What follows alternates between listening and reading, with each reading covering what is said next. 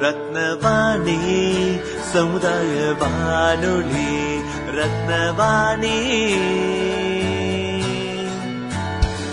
உங்க பிரச்சனைய இது சொல்லுங்க தீர்வைய உடனே கேளுங்க வெளியே வந்து குரல் கொடுங்க.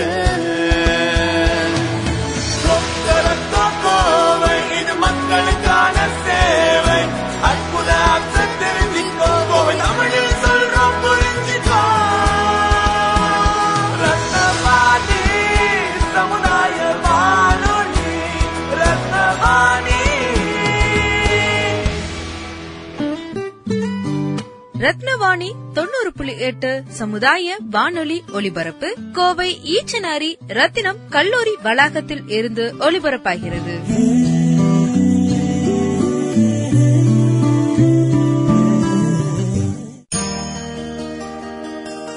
இது ரத்னவாணி சமுதாய பண்பலை தொண்ணூறு புள்ளி எட்டில் இணைஞ்சிருக்கீங்க. நான் உங்கள் சிநேகிதன் மகேந்திரன். கிருஷ்ணரை பற்றிய சுவையான பல தகவல்களை அறிவோம். மகாவிஷ்ணு எடுத்த ஒன்பதாவது அவதாரம் கிருஷ்ண அவதாரம். கிருஷ்ணர் ஜெயந்தி கொண்டாட்டங்களில் உரியடி விழாதான் பிரசித்தமாக நடைபெறும்.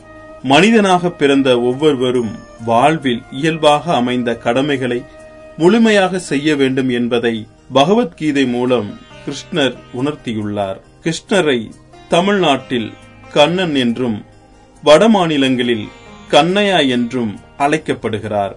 கிருஷ்ணருக்கு கேசவன் கோவிந்தன் கோபாலன் ஆகிய பெயர்களும் இருக்கிறது.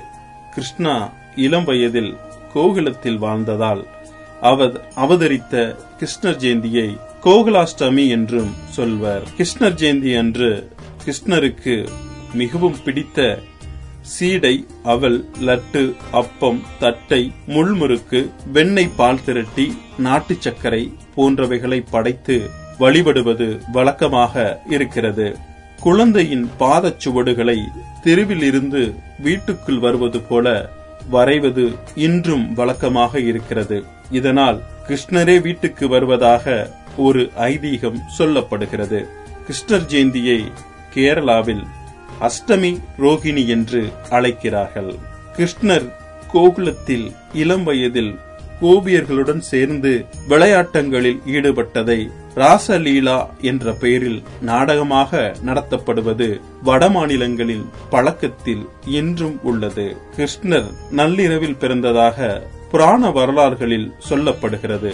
எனவே கிருஷ்ணர் ஜெயந்தி அன்று இரவு வழிபாடு நடத்துவது உகந்ததாக இருக்கிறதென்று சொல்லப்படுகிறது. கிருஷ்ணர் மூன்று வயது வரை கோகுலத்திலும் மூன்று வயது முதல் ஆறு வயது வரை பிருந்தாவனத்திலும் ஏழாம் வயதில் கோபியர்களுடனும் எட்டு முதல் பத்து வயது வரை மதுராவில் வாழ்ந்தார் என்று சொல்லப்படுகிறது. கம்சனை வதம் செய்த போது கிருஷ்ணருக்கு வயது ஏழு. கிருஷ்ணர் ஜெயந்தி அன்று சிறுவர் சிறுமிகளை கண்ணன் ராதை போல் வேடமிட்டு ஆராதிப்பது கூடுதல் பலன்களை தரும். இப்படி வேடமிடும் குழந்தைகள் புத்திசாலியாக திகழ்வார் என்பது ஒரு நம்பிக்கையாக இருந்து வருகிறது. கண்ணனை வழிபட்டால் அகந்தை அகலும் குழந்தைகளுக்கு மூர்க்க குணம் ஏற்படாது. இளைஞர்கள் தர்மசீலராக வாழ்வார்கள்.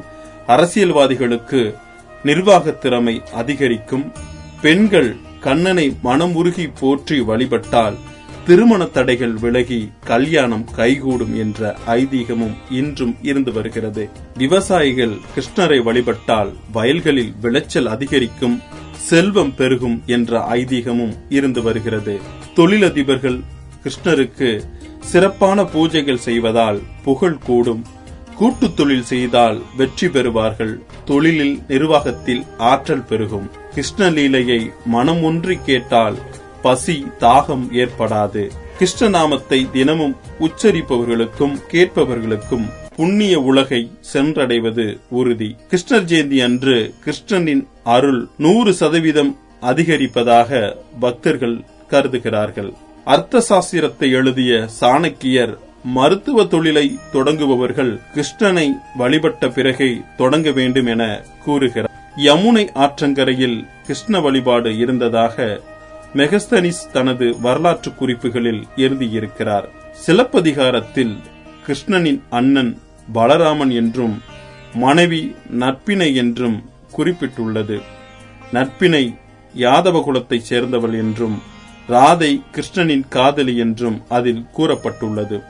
ராதை மற்றும் ருக்மணியை விட நட்பினை மேன்மையானவள் என்றும் தமிழ் இலக்கியங்கள் கூறுகின்றன. நட்பினையை ஆழ்வார்களும் பாராட்டியிருக்கிறார்கள்.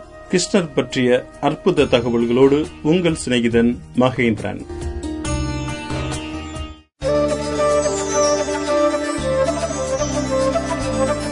வார்த்தைகளுக்கு புது புது அர்த்தங்கள் தரும் காற்றின் மொழியாய் கனவுகளை நனவாக்கி சிகரம் தொட்ட வெற்றி சிகரமாய். நாளும் நல்லதே உணர்த்தும் திருக்குறளாய் தேன் தமிழில் உரைத்துக் கொண்டிருப்பது நமது ரத்னவாணி சமுதாய பண்பலை தொண்ணூறு புள்ளி எட்டு.